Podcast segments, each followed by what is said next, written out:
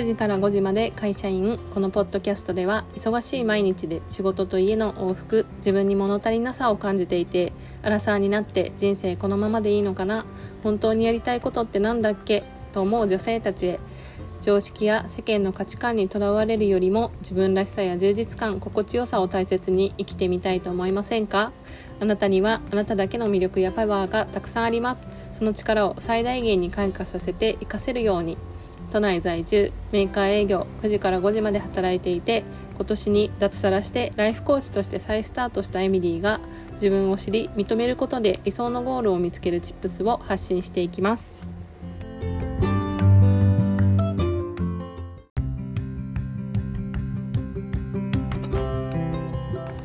今回のテーマは嫌なことを意識するだけで仕事も人生もうまくいく。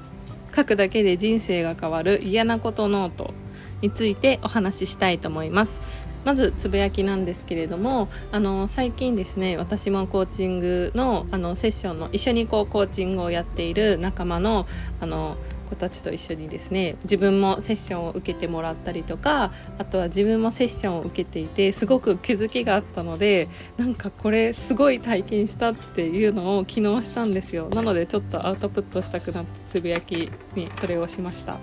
なんか具体的にどんなことがあったのかというとあの私のですね一緒に学んでいるフリーザウマンのあの同期の子がいてゆきこちゃんっていう子なんですけどゆきこちゃんのあの今ちょっとセッションのモニターを受けさせていただいていてその中であのゆきこちゃんとセッションをする中で自分のこう自分も傷ついてることに一緒に向き合ってもらってるんですね。その中であの自分が意外にこうき傷ついていないと思っていたけれどもあの実はすごくこう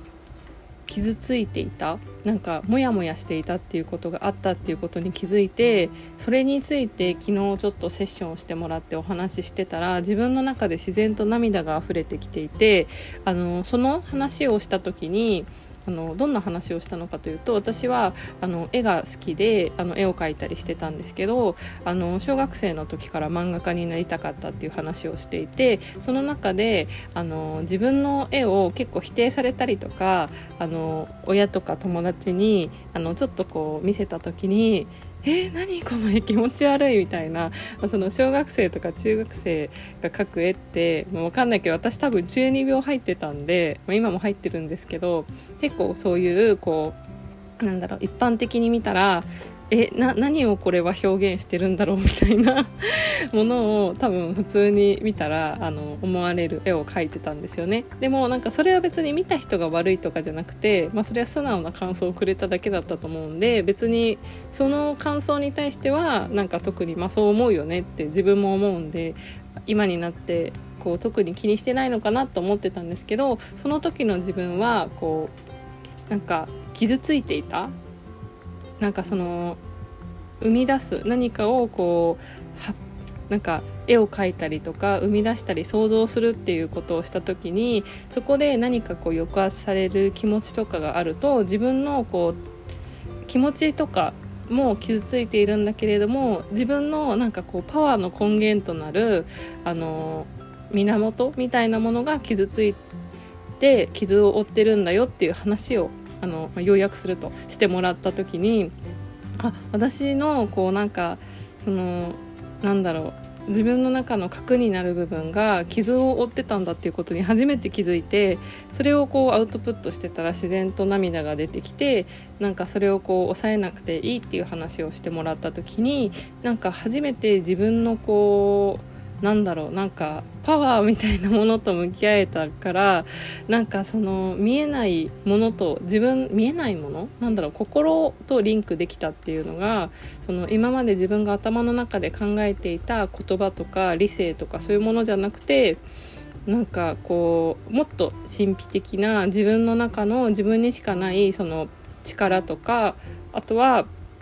なんか自分の信じたい自分の姿みたいなものと向き合えたっていうので結構こうびっくりする経験があったっていうのがあの今回のつぶやきでした。そう。だからなんかもうちょっと自分自分はいつも発信で自分らしくとか自分を表現していいんだよってあの伝えていたんですけど自分自身もその中であの押さえつけているものがあってだからそういう風な発信になっていたのかなとか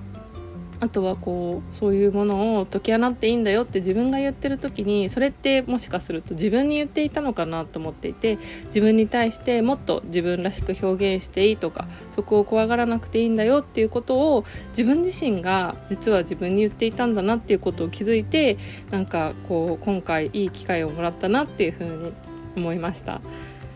そうだから自分の中ですごいこうなんかすっきりしたものがすっきりした気持ちでなんかすごい今までこうちょっと肩に1枚乗っていた板みたいなものが落ちたなっていう不思議な体験をしたっていうのが今回のつぶやきでした。で本題に入るんですけれどもあの書くだけで人生が変わる嫌なことノートっていうことでこのきっかけなんでこの話をしようかと思ったかその理由なんですけれども1つ目は仕事がすごいあの嫌だったんですね1年前。でちょうどあの私携帯のメモにあの日記みたいな形でその日思ったこととかをメモしていたのでそのメモをこう見直していたらですねそのメモの内容が結構こう悪口の嵐とか愚痴の嵐ばっかりで。でもそんな悪口を言う自分っていうのもすごい当時は嫌だなっていう風に感じていたんですよね。なんかその悪口とか愚痴って一時的に書いたりとかその時はもう関わらないと無理だみたいな気持ちで毎日毎日メモしてたんですけどその思い返すとその愚痴とか誰かに言ったりするのもなんか改善策があるのになんでこう自分は改善してないそういう行動をとってないんだろうっていう自分自身にもモヤモヤしてたしで愚痴ってすごいこうなんだろうその喋ってる時ってなんか快楽ホルモンじゃないけどすごいこうすっきりする共感してもらったりとか肯定してもらったりするとあやっぱりそう思ってるよねっていうのですごく気持ちがいいんですけどあのそれを言葉にアウトプットすることによってよりそれ以降の生活でめちゃくちゃそこを意識するようになっちゃうんですよ。だからなんかもっと嫌なことを日々感じながら生きるようになるっていうかそれも嫌だなって思ってたしあとはなんかそれをこう人の悪口とか愚痴を言ってなんか罪悪感を感じるというかなんか自分って人に対してそういう気持ちを持ってたんだっていう風に言ってる時はすごいすっきりするけどなんかそれをもし誰かが本人に言ったらどうしようとかなんかそういう風に思ってる自分ってなんか醜いなみたいな風に後から来る罪悪感みたいなものにこう苛まれていたなって今感じました。あとは具体的にどんなことを話していたのかというと最近公式の LINE ではあのお話というかこうちょっとメッセージとして配信していたんですけれども私はですねその1年前のメモ帳ってどんなことを書いていたのかというと自分は今まで特別じゃないと思っていた自分は集合体の一部でこれは会社のことなんですけど代わりはいくらでもいる自分は優れているわけではない自分の今いる場所は自分に見合っていないこれは多分自分がこう評価されないとかっていうことに憤りを感じていた。で自分自身もなんかなりたいゴールがあるのにそれにこうどんなに頑張ってもなかなかたどり着けないっていう自分にすごいモヤモヤしていてでさらにきっと自分に合った自分を肯定してくれるエネルギーをくれたり素敵な言葉をくれる人がいる環境に出会えるはずだっていう風にメモ帳に書いていました。だからなんかこれを見るとなんかすっごいモヤモヤしてんだなっていうのが文字を見ただけでわかるっていう闇の深さだなっていう風に思いました。でそのでもその一方で今そのストレスが全然ないんですよ。で愚痴とか悪口っていうのもびっくりするくらい言わなくなったっていうのがすごく大きくてなんか飲み会に行けば誰かの愚痴を先輩と一緒に言ってるとかあのあとは仕事に対してこういうことがおかしいっていうのをもうずっと延々と話してたんですけどなんかもうそれなくなりました。でなんでかなっていうふうに思ったらなんかそのやっぱり自分の中でその嫌なことを意識したことによって改善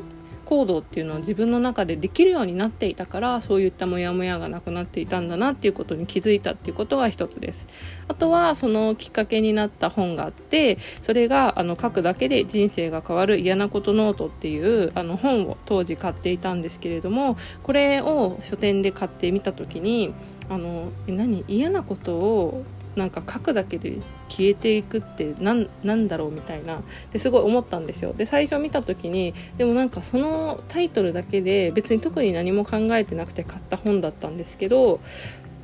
なんかそれだけでなんかこう何か変わるのであればちょっと試してみたいっていう気持ちでこの本を買ってました。でも実際その当時はすごい必死だったからそんな嫌なことノートっていうこの本を読むっていうことさえも買ったら満足してて忘れてたんですよ。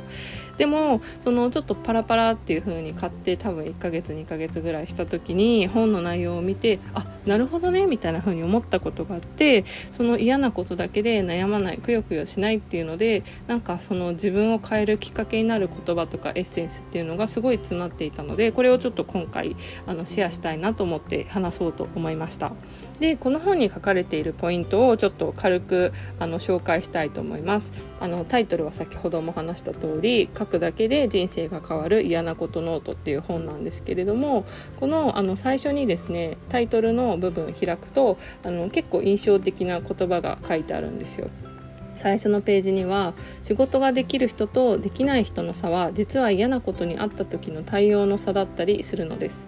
仕事ができる人は嫌なことは新しい情報宝の山だと思う。嫌なことをしてくれてありがとうって思う。でも仕事ができない人は嫌なことに落ち込みストレスがたまる。嫌なことなんてしやがってっていう風に思って捉え方が180度違うっていう風に書いてあって嫌なことに会うのは実は大チャンス。自分のために活用しましょうっていう風に書いてあったんですよね。これ聞いた時にえ嫌なことがチャンスってどういうことみたいな嫌なことは嫌なことじゃんっていうので自分はその嫌なことに対するマネジメント方法とかっていうのも今まで考えたことがなかったからあこういう方法があるんだっていうのを知ったんですよ。でさらにこうちょっと読み進めていくとあの結構面白いポイントがあるのでいくつか紹介したいと思います。でこのタイトルの通り嫌なことノートっていうことで嫌なことと付き合うための嫌なことノートの活用方法をこの本ではまとめられてるんですけれどもこの嫌なことノートの効能っていうのを紹介してくれてるページがあって感情のコントロールができてストレスがなくなるコミュニケーション力が上がる顧客心理が分かりビジネスのアイディアがどんどん生まれてくる時間の使い方がうまくなるこの万能ノート書かないのがもったいないと思いませんか？嫌なことノートは人生を変える一番シンプルな方法って書いてあってえこんなにメリットがあるの？って思ったんですよ。で当時は特にそのこういう4つの効能に対して私は何か深く考えていたわけではなかったんですけどこれをやった時になんかそういうふうにこう何かが変わるのであれば自分もやってみたいなと思って読み進めたっていうのがあります。で他にもあのいいなって思ったポイントがあってえー、書くことで一旦自分の手から離すことが大切っていう風に書いてあってあの嫌なことをそのままにするんじゃなくてノートに書くことで自分の手から離すっていうのをしてみてねっていう風に書いてありました。でこれのあのいい部分っていうのはあのネガティブな感情をそのまま自分の中に溜め込んで引きずってしまうのではなくてあの対策としてえーと、ノートに書き出して自分の一旦自分からその事柄を話すっていう効果があの書くっていうことにはあるので自分の頭の中の負の感情っていうのを整理してみましょうっていうふうに書いてあるんですよね。でそれってなんかすごく大切だなと思っていて嫌だなって思うことって多分ずっとこう何か外に出さなかったりとかアウトプットしなかったらずっと自分の中に溜め込んでもしかすると体調が悪くなったりとかそのことにしか考えられないだから集中力が減るとかってそういうこともあると思うんですけどあの例えば、えっと、嫌なことノートでそれをノートに書いて吐き出すことで自分から一回手を離すっていうことでもうそのストレスのなんか爆弾みたいなものをちょっと手放すなんかこともできるしまたさらにそれをこう文字にして見ることで客観視できるっていうふうに書いてあってあ確かにっていうふうに思いました。どうですかね？これ多分ジャーナリングとかやっている方はなんか普段からもしかしたらしてることなのかなっていうふうに思うけどなんかそういうのもすごくこう分かりやすいなっていうふうに思ったのでこの本を読んでいてとても勉強になりました。で、えっと、他にあの他にも最後にあの紹介したいアイディアがあってもう怒らないもう愚痴らないっていう風に書いてある章があるんですけれども優秀なのに評価されない人っていうのはいつもイライラしていて愚痴ばかり言っていて嫌なことに支配されているからっていう風に書かれてるんですねとにかく文句が多くて成果を出しているのになんかそれをこうさらにイライラして愚痴ることによってさらにその本人のイライラを助長しているそういう時こそあの嫌なことノートっていうのはてきめんですよっていうふうに思っていてあの最近その怒る人っていうのが増えてますっていうふうに書いてるんですよこの本では。あの怒りの感情をコントロールするのにも嫌なことノートは役に立ちますよっていうふうに言っていてあの怒りは無駄なエネルギーを消費しますよっていうふうに書いてあるんですよ。でもこれめっちゃわかるって思ったのが私も会社員してた時にすっごい怒ってたんですよいつも。忙しくて怒ってたし仕事ができない人に対して怒ってたしあの自分にも怒ってたしなんかとにかく怒ってたんですよだからめちゃくちゃ無駄なエネルギーめっちゃ使ってました人に怒ったりこれしてくださいあれしてくださいっていうのってなんか怒りの感情も上乗せされてるから普通に冷静に話すっていうそのトーンとかその状態よりもさらにこう消費するエネルギーが多いというかなんか疲れるんですよね。でさらに怒るのってエネルギーがある時じゃないと多分できないから余計怒ってます。余計怒るとさらにこうなんか自分の中のエネルギーを燃やさないと怒れないからそこにエネルギーを使っちゃってもっと大事な決断だったりもっと大事な作業っていうのに使うエネルギーっていうのがなんか残ってないっていう状態でそこからさらにこうそういう状態で仕事をするから自分が達成しようと思ったところまでいけなくて自分に対してさらに怒るっていう負のループに入ってたなっていうふうに思いました。でもここに書いてあるのはあの嫌なことに過剰反応するのは肉体的にも精神的にも良くないことですよっていう風に書いてあって嫌なことノートを書くようになるとそれだけで無駄なエネルギーを浪費を抑えることができるようになるって言ってて確かにってめっちゃ納得。なんかすごいこういろいろな例を出してこの本ではあの紹介されてるんですけれどもその中で自分は完全ではないし他人にも決して完全な結果を求めないという思考がこの世で我々が落ち着いて生きていられる秘訣だと語っているっていう風にあのアルボム・レ・スマナラスマナサーラっていう人が書いてある本の中で書かれているっていう風になっていて人生の最大の罪は不機嫌であるっていう風に詩人ゲーデが言っているっていう風に書いてなんかすごい確かにそうだなって思いました。なんか自分がこう生きていく上でなんか味わいたい感情って幸せだなとか美味しいなとか嬉しいなとか友達とか家族がいてよかったなっていう風に思う感情の方にフォーカスしたいのになんでこの人はこうなのとかもっとこうしてよみたいな気持ちで生きるのってなんか時間の無駄だなってなんか改めて感じました。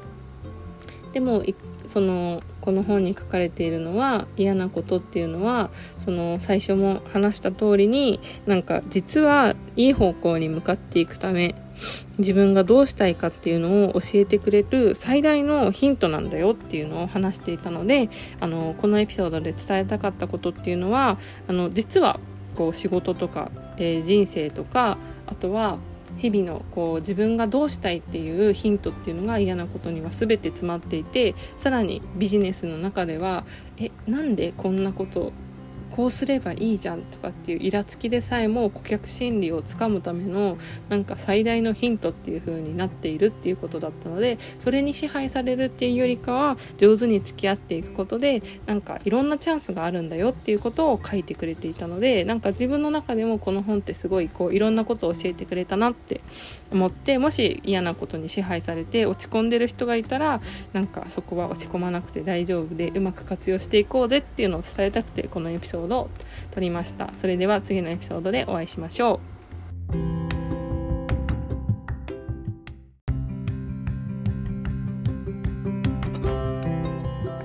最最後までお聞きいただきありがとうございました。もしエピソードが面白いと感じてくれた方は更新の励みになりますのでぜひフォローレビューお願いします。また会社員としての悩み人生の不安やモヤモヤエンパワーメント自分らしく生きるヒントなど興味のある方はメインページのリンクのインスタグラムまたは公式 LINE よりエピソードのリクエスト応援メッセージをいただけるととても嬉しいです。そのままで素敵なあなたが自分らしく心地よい素敵な一日が過ごせますように次のエピソードでお会いしましょう。